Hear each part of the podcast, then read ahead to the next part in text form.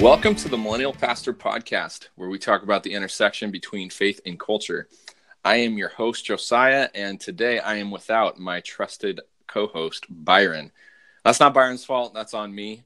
I am trying to record a whole bunch of episodes right before a pretty momentous occasion occurs. In a very short period of time, I will have a fourth son or a fourth child, third son. I have three sons and one daughter, and uh, life is kind of crazy. So, because of that, we had some scheduling headaches, and unfortunately, I am flying solo today. But that's okay because today we have a pretty epic guest. Her name is Shawna. Shawna, can you hear me? Yeah, Josiah, congrats on baby number four. Thank you. I'm I'm mildly terrified, if I'm honest. I would be if I were you too. that I don't know if you've heard this because I know you have two kids, right? Yeah, I've got two. So they told me going from two to three was a cinch and uh-huh. the consummate they are liars. yeah, anybody who says that bringing any number of children into the world is easy just has no idea like i don't know what they're smoking but that just cannot be the truth no not even a little bit it's ridiculous so going from three to four i someone i've had a numerous amount of people say three to four actually is kind of easier. And the only reason I sort of have listened is because they said, oh, yeah, people told us the two to three was easy and they were all liars. I'm like, okay, so tell me about the mm-hmm. three to four thing. And they said three to four was actually slightly easier for a very fun and unique reason. And that's solely because as parents, you have kind of lowered your expectations. so you've you've kind of relaxed, yeah, you've kind right. of mellowed out your parenting style enough yeah. to kind of just roll with it. So is that your philosophy on how many kids to have? Like you just keep having kids until no. people stop telling you it's going to be easy? No way. This this was so not to get too uh um well, I'll just say this was not the plan we had. We were mm-hmm. not anticipating having four children. And gotcha. it is also medically indicated that my wife should not have any more pregnancies. So this gotcha. this should be if if uh, medical intervention has anything to say about it, this will be our last pregnancy. This is just a little blessing from Jesus. This is a little blessing. Yes, thank Good. you. God has a sense of humor, and uh, it's we just laugh and we don't sleep very much. So beautiful. But anyway, Shawna, welcome to the show. Thank you so much for being willing to to take part in this uh, this fun conversation about being a millennial pastor. Well, I guess in a moment we're going to really determine how much of a millennial you are by having some fun with that stereotype. Okay, yeah. But before we do that, could you give us uh, a little bit more about yourself so that can set the stage for for maybe trying to determine how millennial you are? Can you give us your age and then where you're at, and then also, if you wouldn't mind, oh. just tell us your current uh, ministerial status uh, position. Yeah. So, well, uh, I was born in 1984, so I kind of barely make the millennial cutoff. Okay. Um, and my name is Shawna, so I have to be a white girl born in the 80s. um, that's pretty much the only way that happens.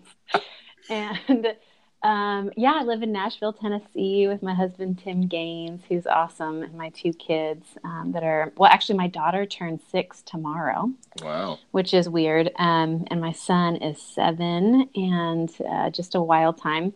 And yeah, I'm the lead pastor of the Trevecca Community Church of the Nazarene in Nashville, Tennessee, located on the campus of Trevecca Nazarene University. Um, previously, I was a chaplain at Trevecca Nazarene University, and so I still get to be in a ministry context with tons of college students and young, young adults, um, as well as being located right next to a retirement center and a healthcare center. And it's just a really diverse community to be in pastoral ministry. And I love it. Yeah. So you have generations clashing not well maybe not clashing uh interacting we, we could say it nicer yeah. interacting on a regular basis on a regular basis absolutely so do you see um, do you see those generational stereotypes sometimes lived into you in a negative way too oh yeah um, i'm trying to think of you know uh, generational stereotypes i mean there's always a conversation of like um, the eye rolling whenever anybody brings up the fact that maybe we should change out the uh, super gross like knockoff brand Folgers coffee, you know, like oh well,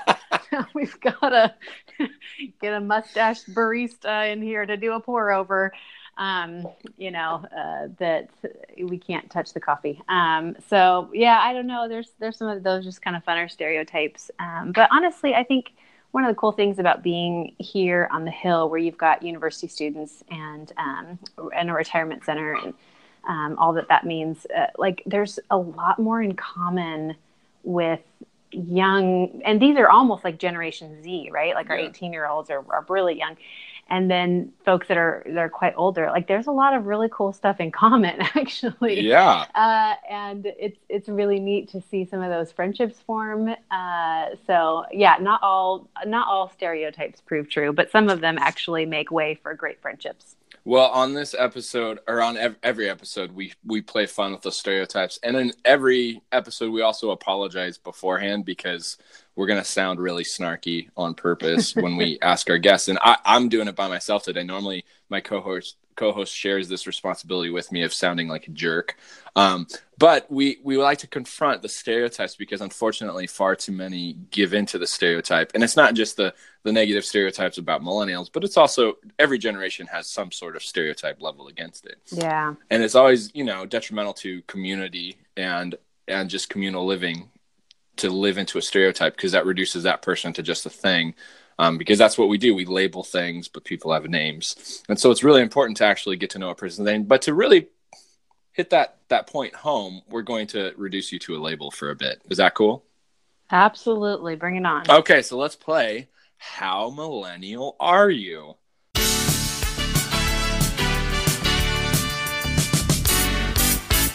So here's how this works, Shawna. I'm, I'm really sorry beforehand. Every episode okay. we apologize. Normally we apologize for something silly we said in the past episode. And I'm sure in the past episode I said something silly that I should apologize for. But I'm genuinely apologizing to you because I'm going to sound like a real jerk. Which, uh, can I just say, is such a millennial thing to do, right? like assume that you've offended someone, right. which is the worst thing to do in the world. Right. To apologize ahead of time. Exactly. Yeah. So there's going to be two parts to this game. Part one is the actual stereotypes themselves.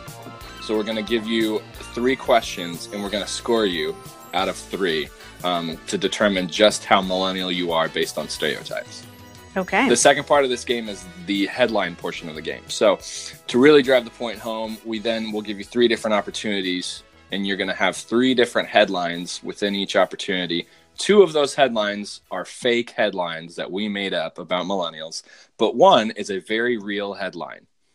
Okay. So we'll get to determine what so I have to pick which one is real. You get to pick which one is real, and okay. we would love to hear your reasoning why, but it helps cool. us kind of understand how these stereotypes permeate pop culture, media, news, and all that stuff. So cool. This is like a game from the show Wait, Wait, Don't Tell Me. I don't know if you listen to that, but I'm super excited. It makes me feel like I'm talking to Peter Sagal. So perfect. Good. Okay. So part one is stereotypes. Here we go. This is rude, okay. but like hashtag sorry, not sorry, I guess. I don't know. All right.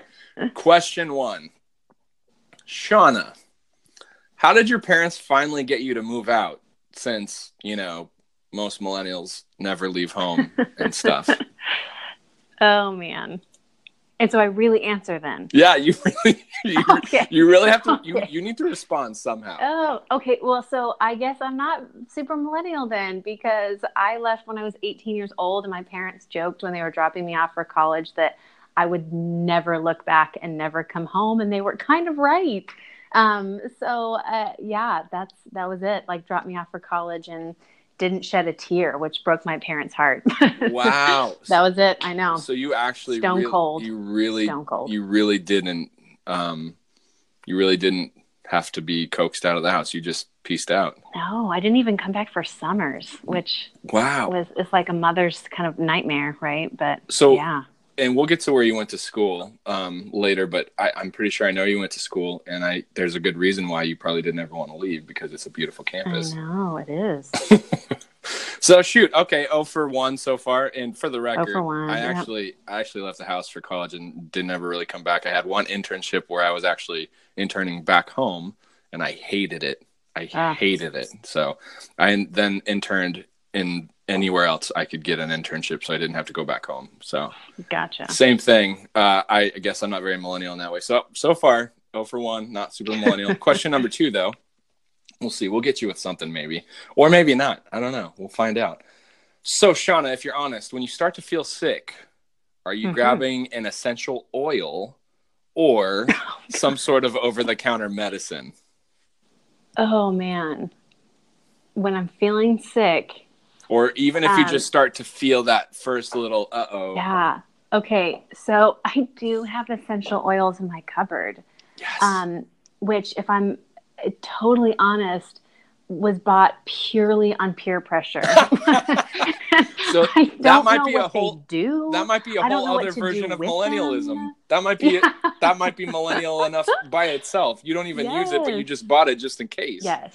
But I do have a mason jar that when I'm getting sick, I make myself a weird concoction of things that include ginger and lemon. And I put it in a mason jar. So maybe that's kind of millennial. Okay, I think we have to count that because Okay. basically anything that's even remotely close, the stereotype supercharges into being that self fulfilling thing, right?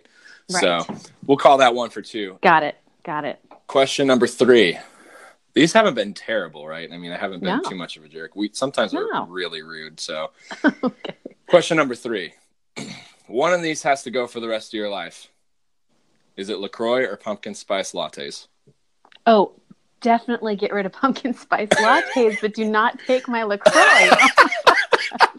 Okay, so this one's a trick because no matter what, you're admitting that you love one of these things, and they're both apparently very millennial in nature. So, Wait, a pumpkin spice latte? Are you kidding me? I feel like you definitely can be a 60 year old dude rocking the khakis and loving a pumpkin spice latte. of course, you can. But if if enough millennials do it, it's just an unfairly leveled stereotype against them.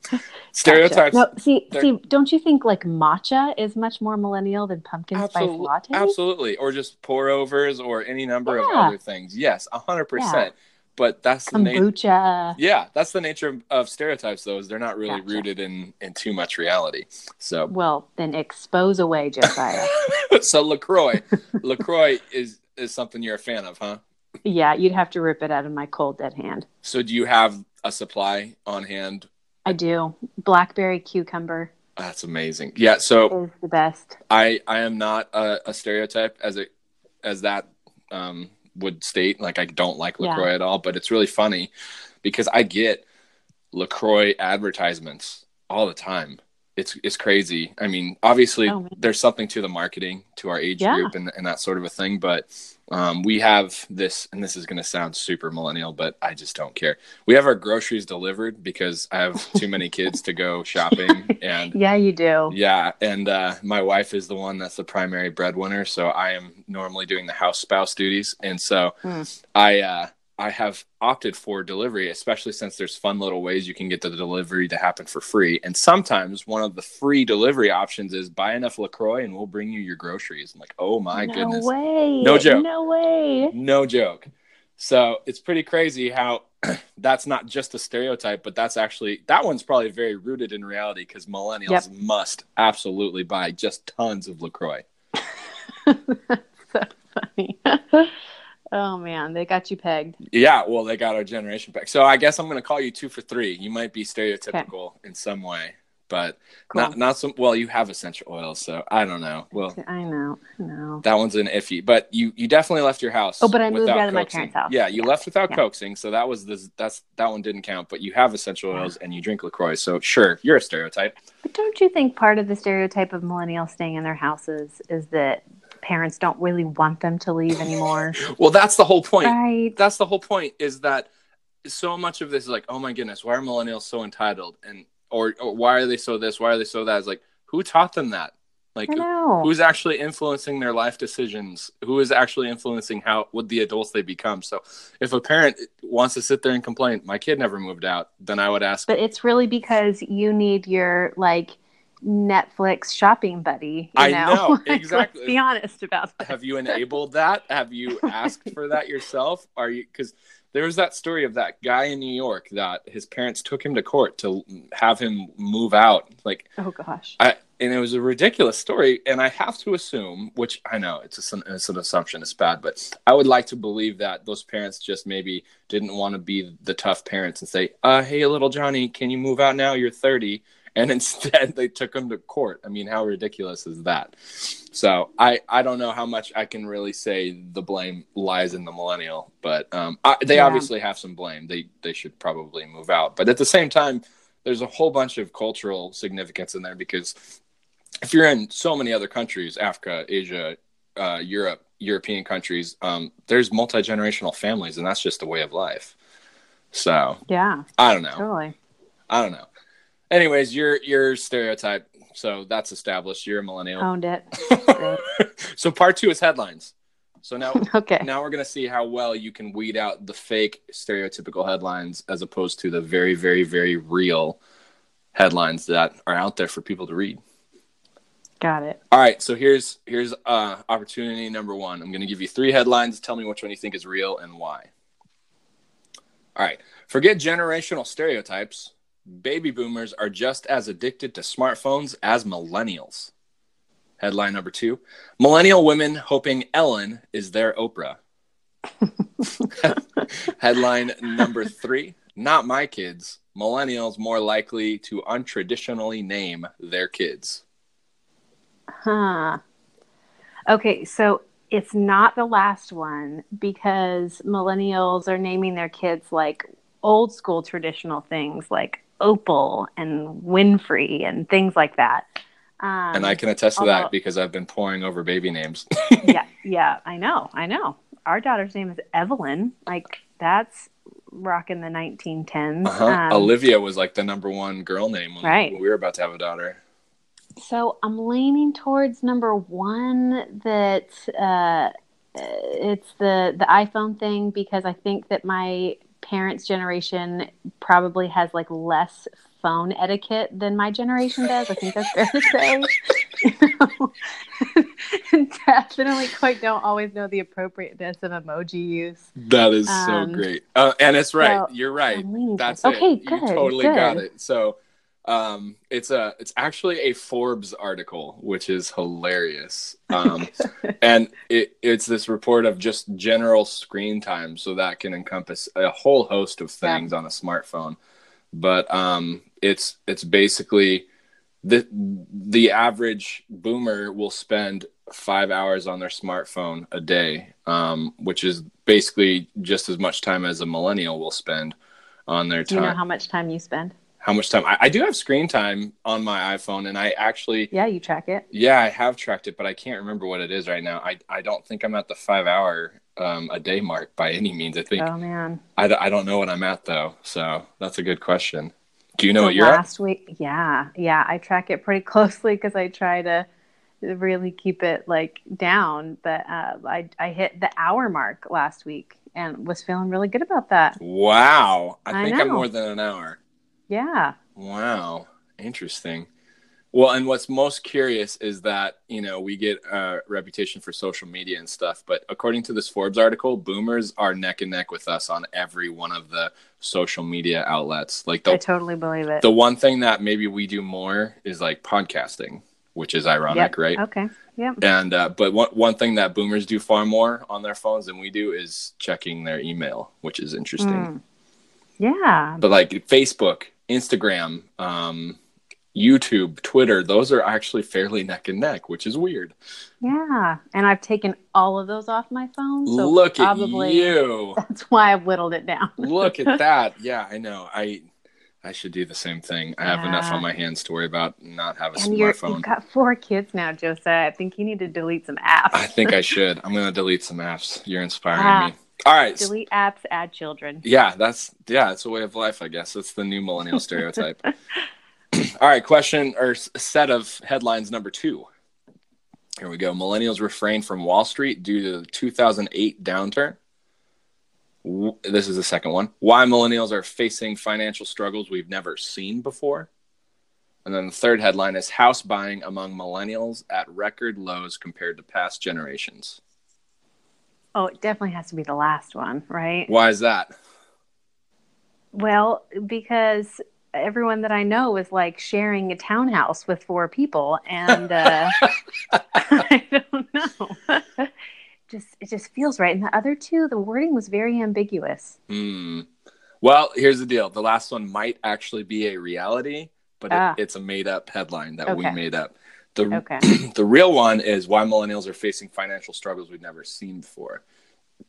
And so Okay. it's it's born up again. I think that yeah, it's another Forbes article, which is funny. Forbes weirdly enough, so I have an I have a news alert for all things millennial headline. Yeah.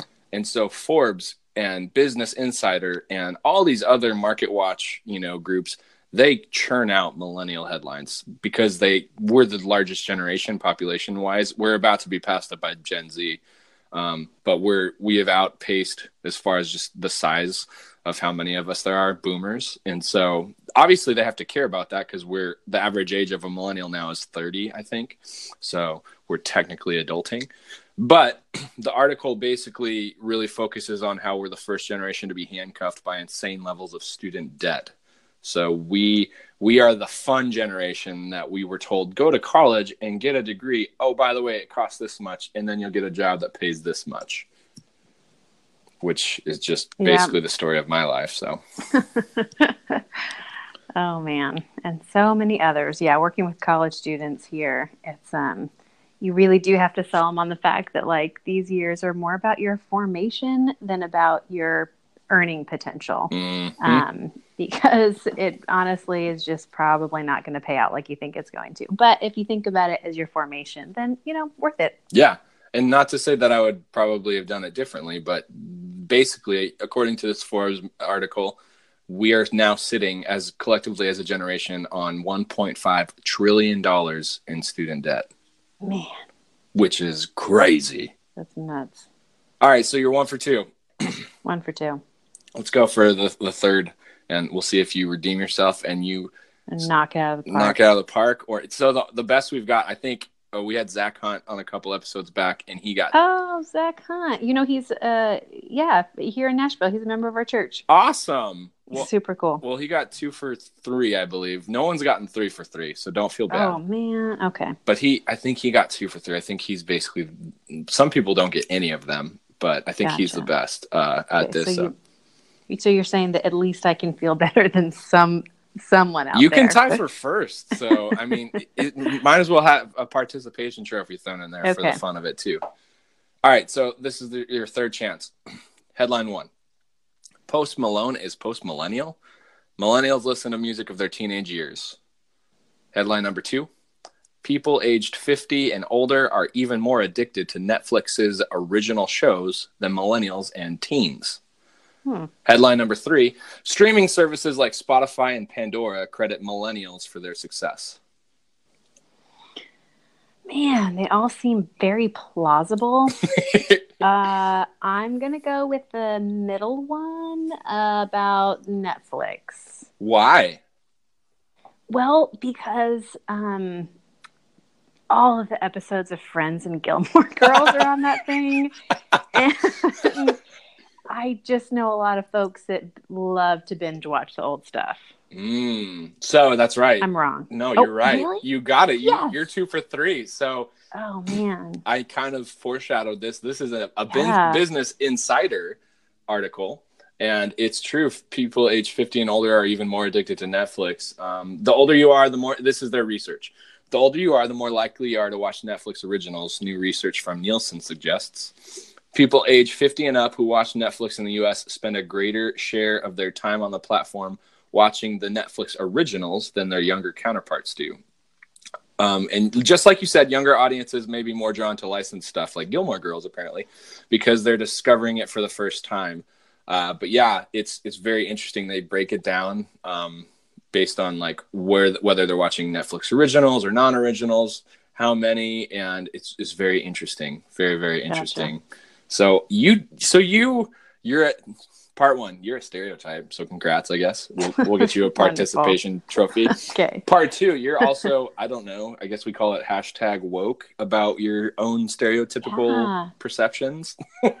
awesome. I, would love, um, I, I love a, like a, a, gift for that, like maybe a little desk succulent. Absolutely. We could totally be appropriate. Or, you know, we've really played around with, and it looks, I mean, we, I actually, I'm this isn't snarky. This is authentic. I really did this. I looked at the possibility of avocado participation trophies, and unfortunately, there's nothing out there that you know, is manufactured Yeah. for that. So if I ever Yeah. did that, I would have to figure out how to actually cast in bronze and avocado and do it all by hand. So, but we'll work on that. We'll, we'll, Oh, we'll work on that for you. So, as as stated before, this fun little game break thing, we like to have fun with the stereotype because we feel like if people operate in a stereotypical fashion, it's disingenuous and it honestly just denies humanity. Because if you just operate under a stereotype, you're basically reducing that person to just a thing. And to actually get to know a person, you probably need to start with knowing their name and not reducing them to a stereotype. The more we play these games, the more we talk about these stereotypes, the more we realize, oh, guess what? Not everyone fits the ter- stereotype exactly. Uh, we had a different format where we used to just ask 10 questions that were just the stereotype, and only one person answered every question in a millennial way. Like only Wow. only one person, and you actually, I think you know this person. Do you know Mo, Mo Smith? Yeah, definitely. Which is this is the irony. Mo technically is not a millennial. He is he's Oh. too old. Yeah, he, he's an old man. Yeah, he is an old man. So according to, to Pew Research, he's actually too old to be a millennial. But Yeah. he was ten for ten. We've never had a guest Whoa. that that was that high. So the- Oh, maybe maybe it's because he's obsessed with wanting to seem like a millennial until he studies up. that you know. that may be something we actually pointed out to him in that episode. He he didn't necessarily deny it, but Gotcha. But anyways, we would like to get to know you a little bit more. So with every guest, we ask some questions about what they're doing in in church and all that stuff. Before we get to that, we kind of want to know a little bit about your background, maybe a little bit about your education, past ministry experiences, um, and just what makes you you. Cool. So where did you go to school? Uh, I went to Point Loma Nazarene University for undergraduate in San Diego, California, and uh, Nazarene Theological Seminary in Kansas City after that. And I'm currently a student, actually, uh, here in Nashville, working on my Doctor of Ministry at Lipscomb University. Man, you're just a glutton for punishment, huh? I am. It's so true. Oh my goodness. So I went to Loma too, and we were given Zach grief because in his book Unraptured, he was talking about how much he wanted to go to Point Loma. But I think I can't remember exactly what he called himself, but basically he said he was too much of a coward to leave Tennessee or something like that, yeah. which is humorous. But um, yeah, we're giving him grief, but then also kind of saying, you know what, you might have been able to focus more if you stayed in Tennessee. Because honestly, I don't know about you, but I had a lot of trouble focusing on my reading when I lived in Young or Hendricks because basically the Pacific Ocean is like 100 yards away. Yeah, but honestly, like when you're 18 years old, you're going to have trouble focusing if you're in, you know, catacombs or I mean, it, it's like there's not an easy way to focus when you're that age. That's fair. That's fair. I was very ADD. I still am. Being 18 only exacerbated the problem. But it was always very tempting to just go and try to learn how to surf instead of go to my 730 Greek class. I mean, Yeah, if I'm honest. amen. amen. So- and you've held a, a number of ministry positions in your your tenure in, in your Yeah. adulting. So, what are some of the different things you've done in ministry? Yeah, so I actually, um, gosh, I think my first sort of like unofficial position was working with young adults at a church in Antioch, uh, Kansas, or the Antioch Church of Nazarene in Kansas, um, outside of Kansas City. And um, then was a youth pastor at a United Methodist Church in the Chicagoland area. And uh, then my husband and I were actually co lead pastors of the Bakersfield First Church of the Nazarene in Bakersfield, California, which is how I know Mo Smith because Bakersfield is my hometown and he's from Bakersfield. It's a great place. Um, and uh, yeah, then uh, headed out here to Nashville where I was university chaplain and now um, lead pastor at Trevecca Community Church. It's funny you say Bakersfield. We have an interesting connection because for like for a minute, I'm going to use millennial slang for a, for a, for a hot minute. For a hot minute. Your dad was my boss, um, and then he was everyone's boss, and so, so I came in like I don't even know. He wasn't there for more than a right. a couple months so i didn't actually really get to work for him that long i mean he became ds seemed like a couple months after i started working at olive knolls um, but yeah your dad is the ds of central california and yeah. i started my ministry tenure um, sort of started my ministry tenure under under your dad, which is hilarious to think about because yeah, he was gone in a blink of an eye. Yeah. So he's great. He's he's pretty awesome. So you I know millennials are always on the lookout for good district superintendents to work with, and and he's on the list. He's pretty awesome. well, I was gonna say you worked for him, so I guess would you Yeah. recommend that? definitely, definitely, he's the best. So I don't know how often that happens to be a lead pastor or a co-pastor with your spouse, with your parent being the district superintendent. But that's interesting. Yeah, it is. I can. Th- I think maybe Olivia and Dustin were on um, Olivia's dad's district for a little bit, for a hot minute. For a hot minute. Um, yeah. so I'm- was I'm sure actually, which is interesting. Yeah, I, w- I was Ah. I was a youth pastor in the on the district. Randy Craker was DS, so yeah, cool. that's funny. Well, awesome. So you you, you know around you, you've been around the Nazarene denomination for a bit then. Yes, since I was born. Great. Well, with every guest, we like to dive deeper into kind of their philosophies, their beliefs, their theologies, what what they think about this thing called church. So we're going to do that now, um, and we're going to start with with some questions about the church. The reason we like to kind of ask our guests their thoughts on church is because even though there's lots of stereotypes out there about our generation, there's also some pretty hard facts on it. We may be I haven't I haven't heard it written in this exact way, but I've done a lot of research. We may be the first generation that a majority has left the church. So most of the research, like Barna and Pew, they'll put it at 60 to 70 percent of millennials have disengaged from the church when they are old enough to to do so. So as a result, we, we think it's important for us to be talking about what the church is. So in your own words, what is this thing called church that so many millennials seem to have left? Yeah, you know, and even the the phrase millennials leaving the church, I think, kind of begs the question: What is it that leaving? Right? Like um, exactly. uh, what uh, like ontological status does the church have? What what is it? And uh, I think if if we're thinking about the church as an institution, then yeah, we can say millennials are leaving the institution of the church. Um, and certainly, sadly, like there are a lot of millennials also just walking away from Christian faith entirely. Um, uh, but if we think about the church not so much as an institution or even so much as a collection of people, um, then uh, I, I think a better way to maybe think about the church is to think about the church as an event, uh, right? An event of the kingdom of God on earth.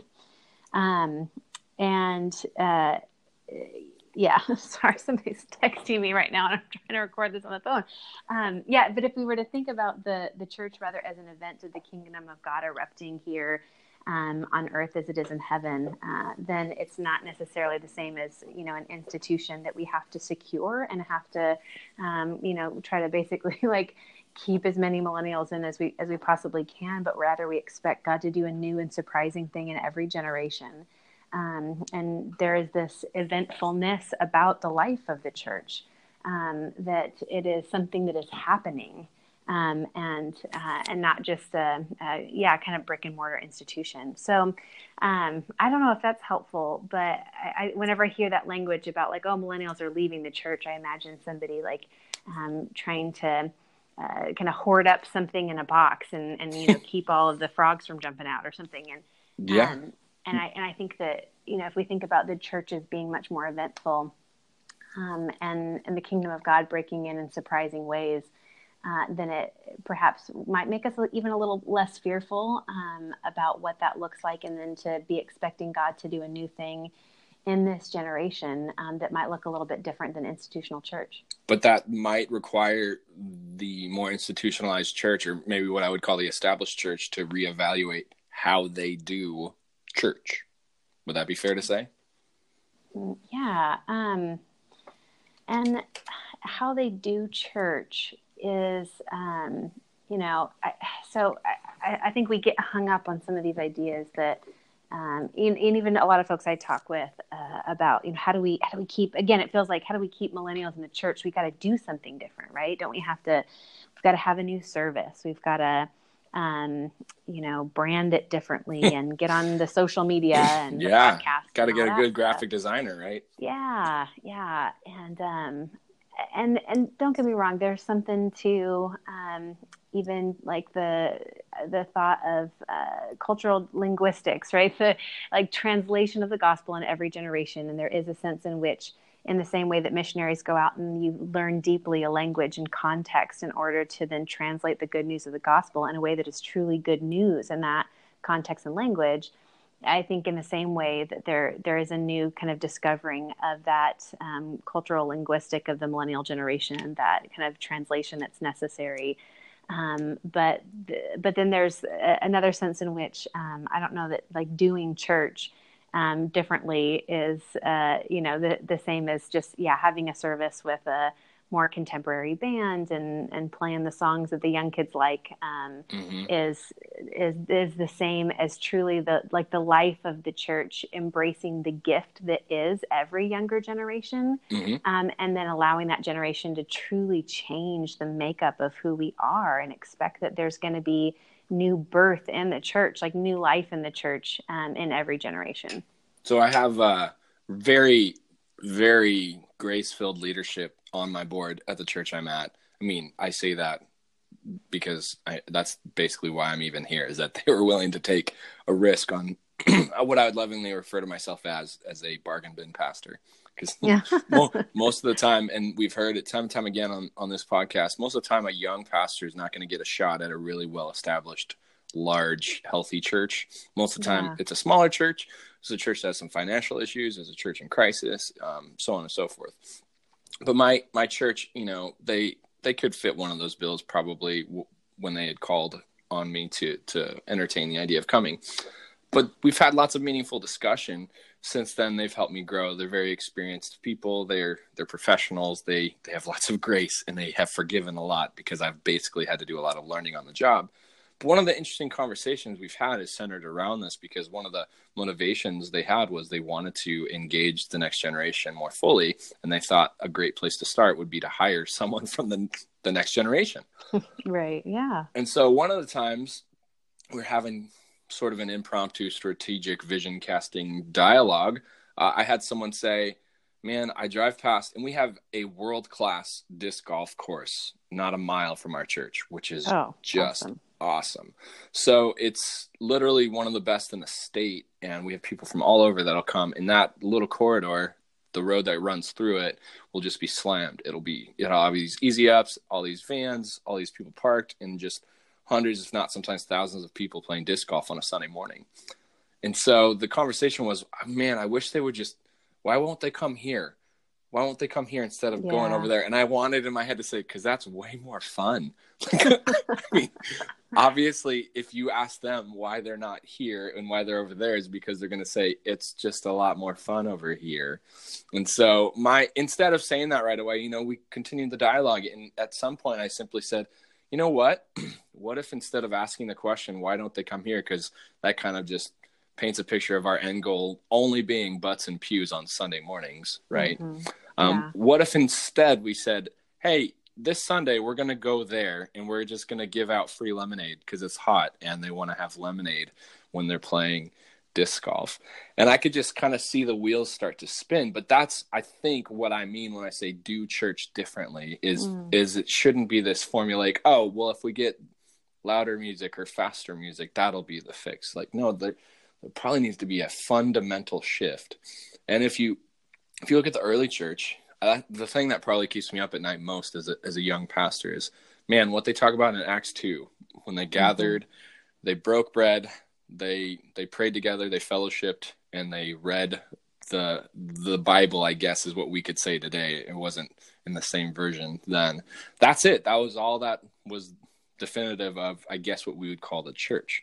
Yeah. So that can be done in lots of creative and interesting ways. So yeah, but it's this is such a nuanced conversation that I think we desperately need to have because so much is made of, hey, millennials have left the church. It's like, okay, but it's a little more complicated than that. Yeah.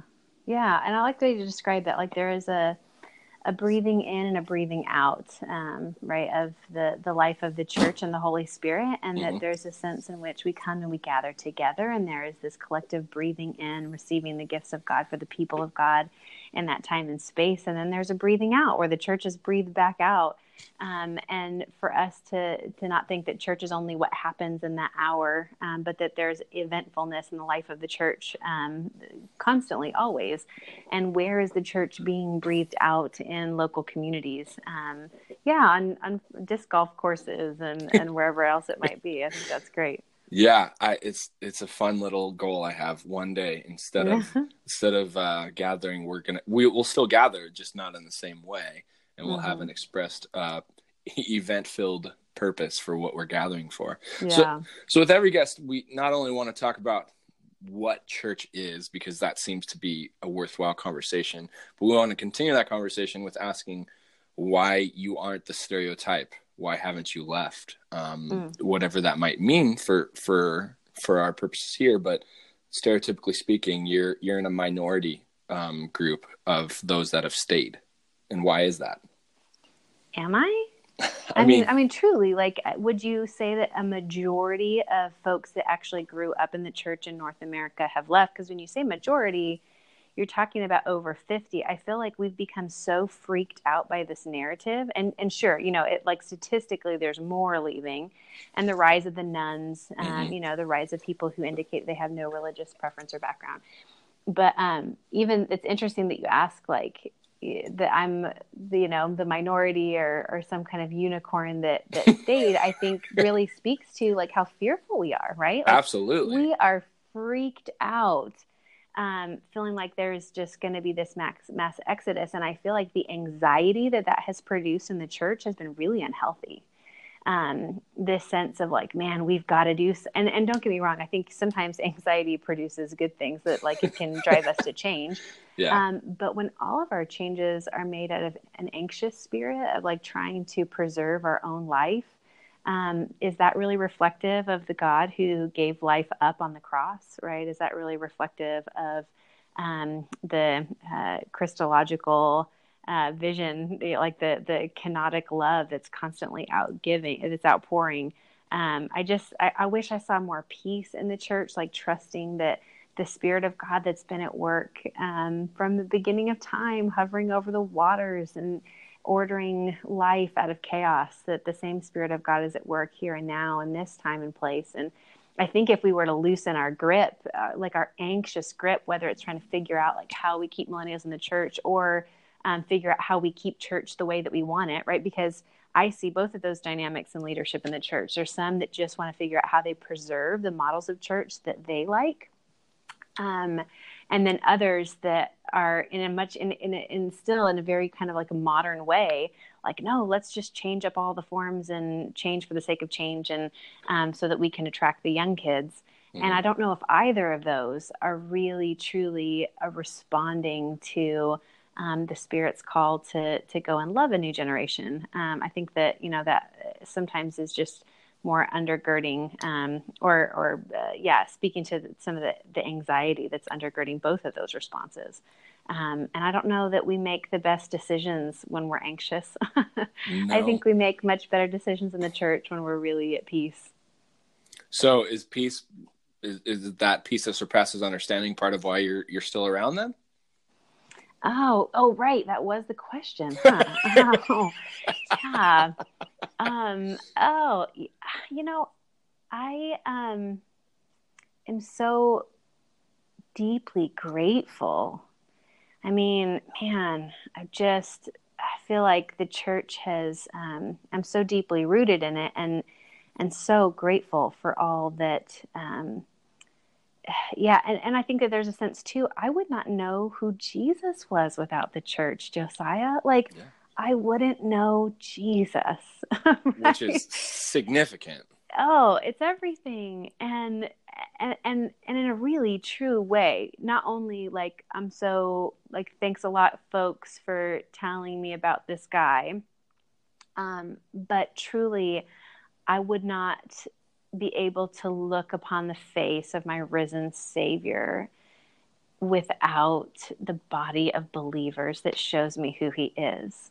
So there's a prayer that I pray with my kids most days of just like gratitude, and then a prayer um, of uh, supplication that we we say thank you, Lord. Um, oh gosh, now I hope I'm going to get the order right, but we say thank you, Lord, for um, giving us um, food to eat, a house to live in, a family to love us, and a church to show us Jesus. And then mm. we say, and Lord, please be with people who need food to eat, a house to live in, a family to love them, and a church to show them Jesus. And I think there's this real sense that like the church shows me Jesus and and is the body of Christ um, in a very real way. And so like I mean that I would mm. not know Jesus without the church. Um, and I also wouldn't know a whole lot of, you know, brokenness and ugliness and all kinds of other things. I and it's amazing how this, you know, same people that can show you the face of Jesus can also remind you of, you know, the Antichrist sometimes. Yeah. And uh, and yet, like my overwhelming gratitude for the face of Jesus um, is what keeps me hanging on. Um, so yeah. So that must be the thing. We we ask our guests what they love most about about church. I, I guess it might be safe to assume that when the church shows the world Jesus, that might be something you love most about it. Yeah, and you know, when I was discerning the call um, to to leave chaplaincy ministry and, and, head back into the local church, um, that was really hard. I loved being university chaplain. It's just like man, such a, an amazing, in some ways, you think like, what a dream ministry gig to get to work just with college students, to not answer to a church board, uh, you know, have like all the resources in ministry and bring in these cool speakers and amazing chapel bands and all that kind of stuff. Like, yeah, I just couldn't get away from this call and tug back to the local church. And I was talking with um, uh, someone who was just kind of giving some spiritual guidance and um, and advice. And, and she said, you know, it sounds like you'd be taking on a lot of risk to move back into the local church. What would make it worth the risk? And I burst out without even thinking, just from this deep place within my soul. And I said, babies and old people and baptisms and dedications and weddings and funerals and poor people and um, the handicap, you know, like just the whole, I just kind of burst out naming off all of these things. And like, this is all the life of the church. Um, and it's the life of the church that I love. And I don't know if I could put my finger on one thing, but I think mm. the one thing maybe is just that the church is all of it. And, um, and is that vessel of salvation that kind of holds it all. It's beautiful. Yeah. And it's funny because you, you kind of touched on the irony of it because while you're still apart and just the life of the church being this beautiful thing that oftentimes shows us Jesus, sometimes it shows us the opposite of Jesus. So I don't know if there's just one thing, because some of our guests just laugh when I ask, what do you think might need some fixing in the church? I don't know if there's just one thing you can pinpoint, but if there's maybe like mm-hmm. the thing that for you is the we really need to be better at or we really need to stop, what might that be for you? Mm-hmm.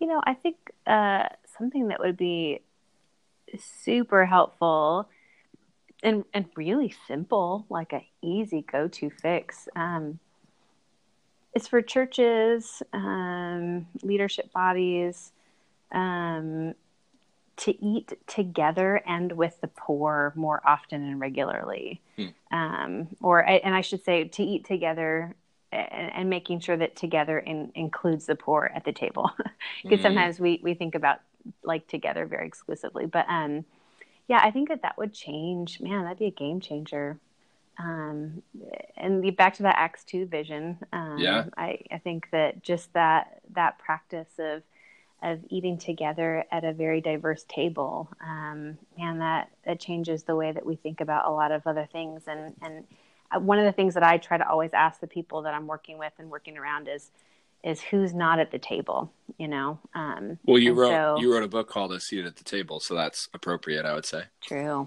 true. I know, yeah, um, yeah. But to always look at the table, and I think about like the the parable of the wedding feast, and or not not the wedding feast, but the feast where, where n- nobody who's invited ends up coming, and so yeah they say, well, then go out to the highways and the byways. And, and there's a sense of like, there's got to be, we've got to always be filling the table. And, uh, and in many ways, like, I know that the term evangelical right now is, is, is super uncouth and and uh, and under uh, a lot of scrutiny. And, and for good reason I, I get all that. But like isn't that the the evangelion isn't that like the the heart of evangelicalism? This sense that like there's got to constantly be a greater welcome to the table um, and I, I, don't know i think those kinds of practices really shape and change us when we uh, are sitting at tables but always with an empty chair wondering like okay well who could be here next week?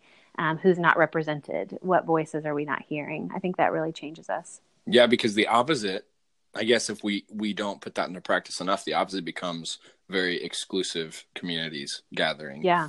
And uh, a little maybe too homogenous. There's lots of interesting uh, i don't know political or just mentions that i see in news or on social media where well, this is why that group isn't doing well. There's too much of, of a mixture of different types of people, or that's why yeah. there's so much crime, or that there's something that's maybe a default, and maybe just maybe mostly in this country, I don't know, but we don't seem to like to be with the other very much. It, it seems to be that we would default, and it's probably just human nature. We would rather be with our own kind, I suppose you would say. Um, but that's not even a little bit what Jesus calls for us to be about. One of the most, I, I guess, famous, well known parables confronts that, you know, the parable of the Good Samaritan, where Jesus is challenged and he's like, What's the most important law? And the guy's trying to trap him, obviously. And Jesus asks him a question because that's what Jesus does. And yeah. Jesus is, is pretty legit with his always asking questions to questions. Um, but yeah, love God with your everything, love your neighbor as yourself. But who's my neighbor?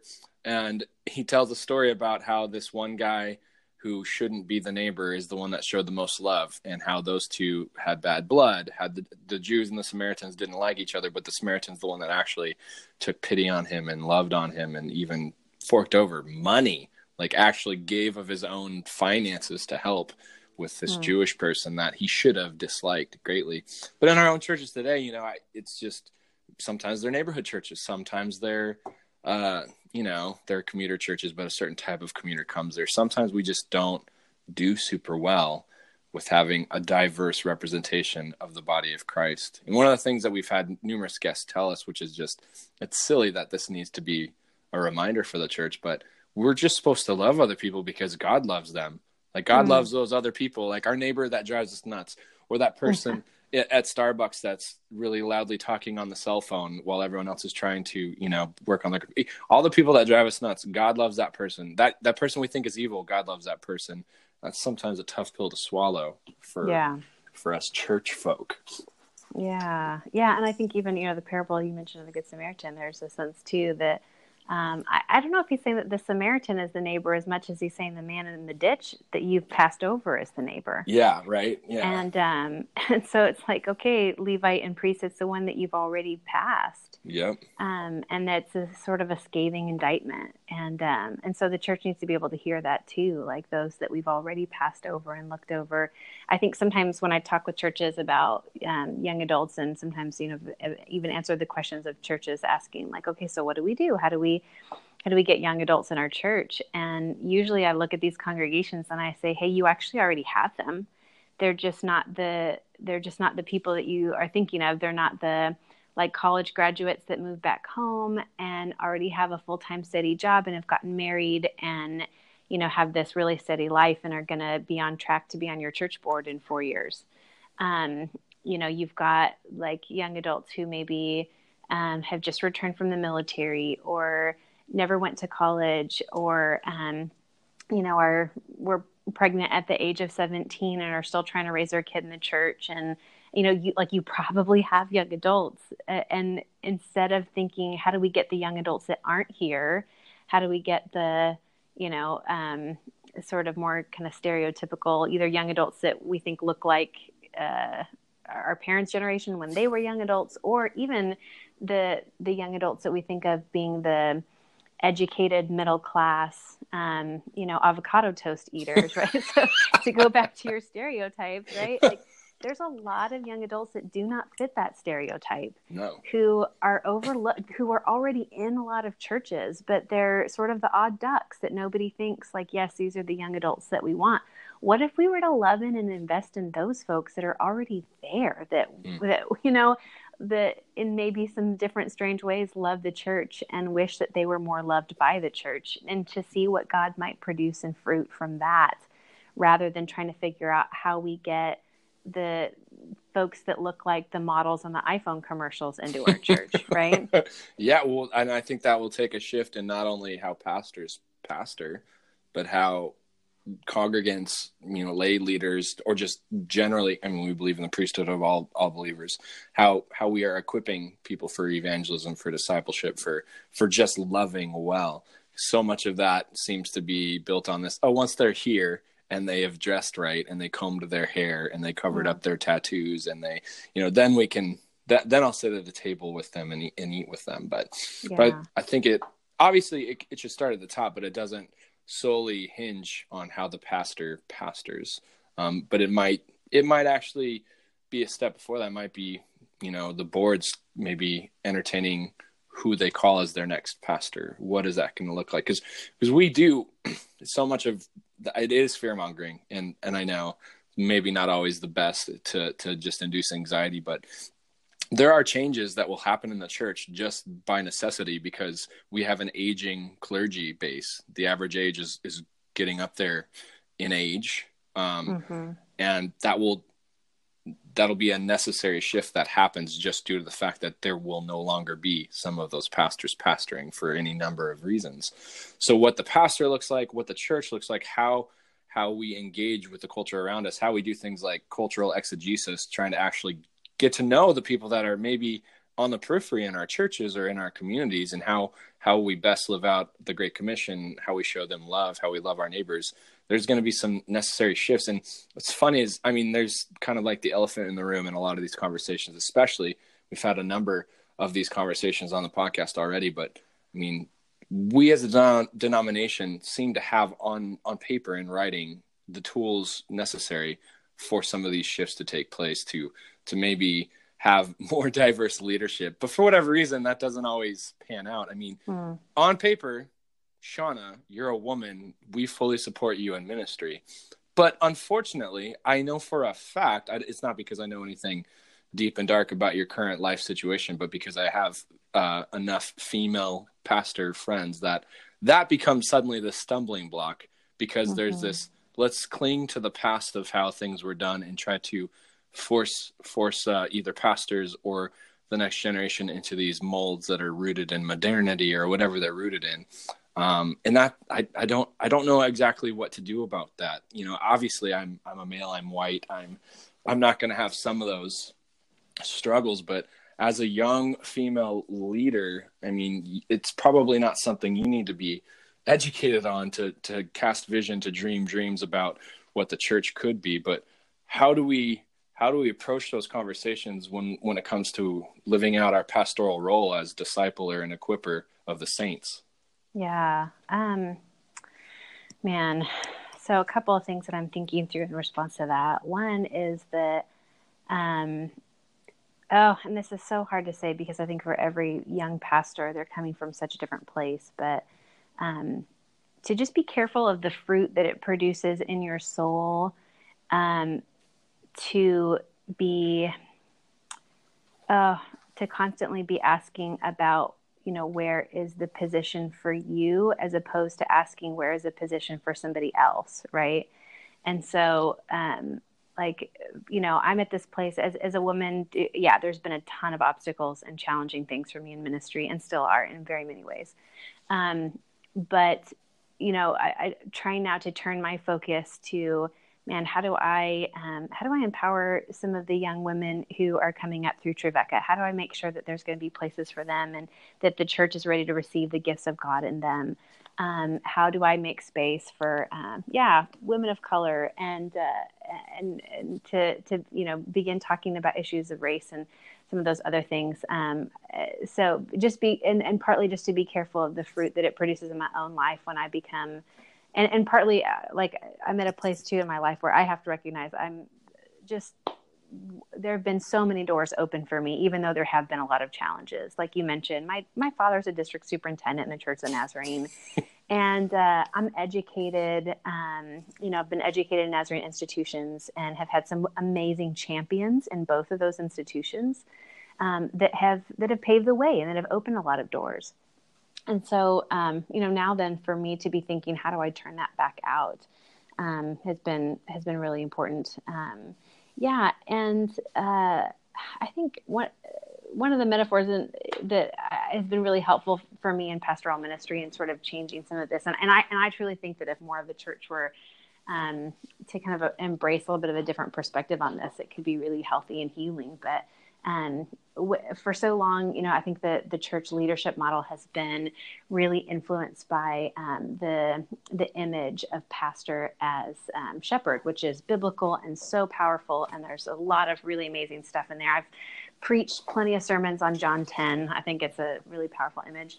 Um, but the shepherd model sort of assumes that you've got like this uh, one leader who has solidified kind of uh, power and leadership authority and who knows the way, right? Like this one leader who knows the way to green pastures and who knows the way to the stream. And as long as all of you ignorant sheep will just follow along, then everything will be okay. And so, what, what's happened then is we have leadership structures in the church um, that are very top down, hierarchical yeah. Um, and, and not, I think, and not because of what the biblical metaphor does with shepherd. Like in Revelation chapter seven, actually talks about the shepherd is also the lamb who was slain, right? So, yeah. like the idea that the shepherd would become one of the sheep and be slain, like this is very different than sort of the CEO shepherd uh, image that we have. Um, and so, I, I think that just what our culture in this moment has done with the shepherd metaphor has led to some really unhealthy and hierarchical practices in church leadership.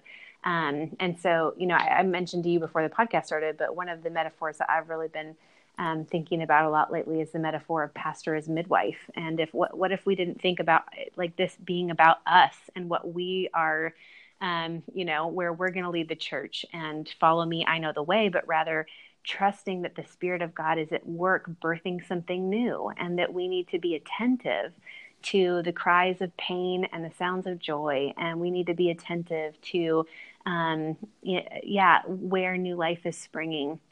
Um, and how to to help and, and coach the church into um, birthing something new in the life of God. Um, I, I, just think that could be really powerful, um, and I, I, really think that if we that we need a, an imagination change, you know, not even just so much um, needing to change um, I, yeah like structures practices sure there's a ton of stuff that needs to change. But if we at this point in 2019 we look and say how is it that we still haven't you know elected more ds's that are women or people of color? Like how is it that this isn't happening? And how well we don't uh, we don't have an imagination for it right? Like how is it that local churches are still turning away women and saying no i won't let a woman be my senior pastor? And like we need it we don't have the imagination for it. And so until the imagination changes um, i just don't know if we're going to be able to embrace some of the other structural changes that really desperately need to happen. Um, and could there be some structural changes that could help us with the imagination shift? Sure definitely. Um, but to, to understand that it's kind of a both and process. Yeah i don't know. Yeah so much of what i've experienced has been trying not to take it personally but realizing i'm going to disappoint people. Um, oh yeah, and understand that they have an expectation for pastor that I don't think they should have. but that doesn't mean they're not going to have it, and that doesn't mean that I'm not going to disappoint them when I don't live up to that expectation. Um, you know, one of the most common examples we have shared is, "Hey, pastor, I think you should do this." Like, um, I don't have time to take on another thing, but I'll totally support you in doing that and you know the just the the uh, i guess the imagination is that oh if i have a good enough idea pastor because they're shepherd because of how our hierarchy is structured maybe we'll start doing this and i'll get some sort of you know mm. I, I don't know like credit i'll i'll get a shout out for it or that's probably not the motivation but you know it's just like that's that's the structure that's in place is if you have a good idea bring it to the pastor pastor approves it um, yeah. But in the midwife model, I get I'm trying to kind of process this for myself. So I guess you can tell me if I'm way off or not. And I'm about to have a child. It's not the same. Uh, yeah. It's, it's a C-section. It's not going to be a midwife thing, but but we've gone through labor with our first and second child. Their second child ended up being an emergency C-section, which is a oh, whole wow. a whole other scary story. My my wife really needs to not get pregnant ever again. But um, but anyways, when you're there, when when you know for me i'm going to speak from my first person like when my wife is laboring like i don't feel her labor pains but i can at least empathize that there is some significance going on in her yeah. life whether it's because she's breaking my hand or because she says i need this i need that why did you give me this why and there's just like a whole host of things being experienced but that midwife relationship. I wasn't her midwife but in some way i can kind of appreciate maybe what you're saying is that there needs to be this closeness this this very um, deep relational aspect to how pastors pastor in a way that is kind of reciprocated back and forth. Because obviously the reason my wife had me so close is because of the the relationship we already had with one another yeah. right? And you're not going to just have someone be your placeholder spouse in that moment and just oh someone off the street. Yeah sure. Tell me instruct me in the ways of how to breathe in and out because we went to the lamaze class together or whatever that stuff's called. But but yeah a midwife is someone you're obviously you have a fostered relationship with. There's a mutual trust there so that if you know if the midwife says we need to do this the the person in labor is like yeah i trust you i know mm-hmm. you i get what you're talking about but then at the same time what's interesting for me about this kind of analogy or metaphor is that what really is happening is that equipping of the saints because the midwife is not the one in labor or giving birth exactly but, but they're right there for that birth of that yeah. new thing that's and the coming baby's to life. Not yours. Yeah. like yeah. You don't, claim it. You don't own it. The baby's not yours. It's something with a life all of its own. Yes. That and- you want to flourish and thrive. And do you need to be well trained? Yeah, you do. Um, do you need to know some things and technique and biology? Like, yeah, you do um, but that doesn't that doesn't make it yours and uh, and to trust it like this is a work that only god can do this is a miracle of new life huh. and truly to anticipate something miraculous that only yeah. god can do i think about you know for me when both of my kids were born we, we worked with midwives and have some crazy stories but there was a sense in which like there were points in the process, and of course, birth is such a huge theme throughout Scripture from beginning to end. It's tons of birth imagery and, and metaphor, and um, and you know, but w- with both of my kids, there was this point in which I really thought, like, I don't know if I can endure this pain, right? um, but the midwife tells you yes you can. Yes you can. I've seen this a million times. Like trust me i know that it's getting better. I know that new life is coming and I trusted her because she she knew this innately, and uh, yeah, and, and, there was a sense in which I knew it innately too, and I needed somebody to cheer me along. I think that in these days with the church, you, you talk about changes that need to happen to be able to embrace, you know, the millennial generation, Generation Z, whatever's coming next. And I think part of the problem is we don't like pain, right? And so no. we don't want to make changes that are painful because we assume that pain is bad um, when I think the pastor as midwife intuitively knows that pain actually sometimes can lead to great joy. Yeah. Um, it, it can lead to miracle. Yeah, exactly. It might be necessary to birth something new and to not run away from the pain, but to know the difference, to know the sounds of pain and agony, and when that pain could be leading to new life, and when that pain is actually something that is is quite serious that needs intervention. um, and so, yeah, I think that that a metaphor imagination change like that could be really powerful in the life of the church. Well, I'm going to tell you that metaphor is going to bounce around in my head, especially since it's very real and applicable to my current life yeah, circumstances. Well, and I think I'm actually going to, my doctor of ministry program, I might be writing uh, some more on it. So if, if I do, I'll, I'll let you know. That's awesome. So we ask every guest as we close the podcast to give us maybe a final thought. And for you, this metaphor is uh, is still bouncing around in my head, so I'm still stuck on it. Um, what what would you suggest? Like, if there's maybe maybe we have a young pastor listening, maybe they're male, maybe they're female, I, maybe it doesn't matter. Maybe we have someone that's a lay leader or just a lay person in the church. Like, what is just perhaps a simple shift in having that imagination shift, I guess, to to start seeing seeing the church's uh, efforts as a midwife. Like, what, what's something simple that that could be just one small step in that direction that we could do today as the church that would yeah. help us maybe take even more incremental steps in the future i think listen to somebody else listen to um, listen for the voice of god in somebody else like to ask someone else what do you think god is up to what do you think um, scripture saying? What do you think? You know, to, like to listen for the voice of God in someone else other than ourselves. Um, I think is is really powerful and profound. So I'm learning to read scripture with groups of people and to always ask, "What do you hear? Um, what do you huh. hear the Spirit is saying?" Um, and to trust and expect that God is at work in others. Hmm. Um, and even to sometimes sit down with, with folks that do not profess a faith in Jesus Christ and to ask them, like, you know, what's do you, like, do you think God's up to anything in this world? Trust me, you would be really surprised at the answers. Interesting. I asked that of a student who uh, has no faith at all and doesn't, you know, profess to have any faith. And, and, uh, and he even said at the beginning of the conversation, he's like, you know, I don't believe in God, right? And I said, yeah, that's fine. And, but I said, but do you think God's up to anything?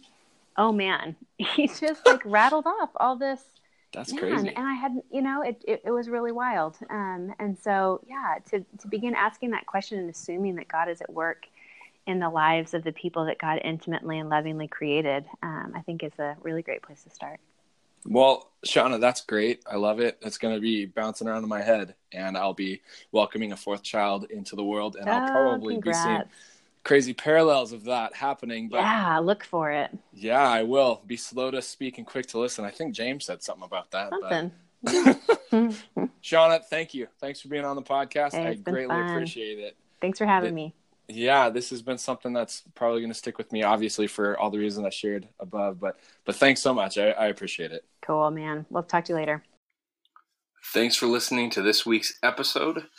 Feel free to catch up with us on Facebook at the Millennial Pastor on Instagram at Rev Millennial, and on Twitter with the same handle, I believe. Actually, it might be the Millennial Pastor on Instagram. I don't know. It's in the link in the description. But if you want to hear more about what millennials think, if you like hearing the faith based work they're doing in culture, then please join us next time on the Millennial Pastor Podcast. I'm your one and only host this week, and my name's Josiah. Until next time, we'll see you later.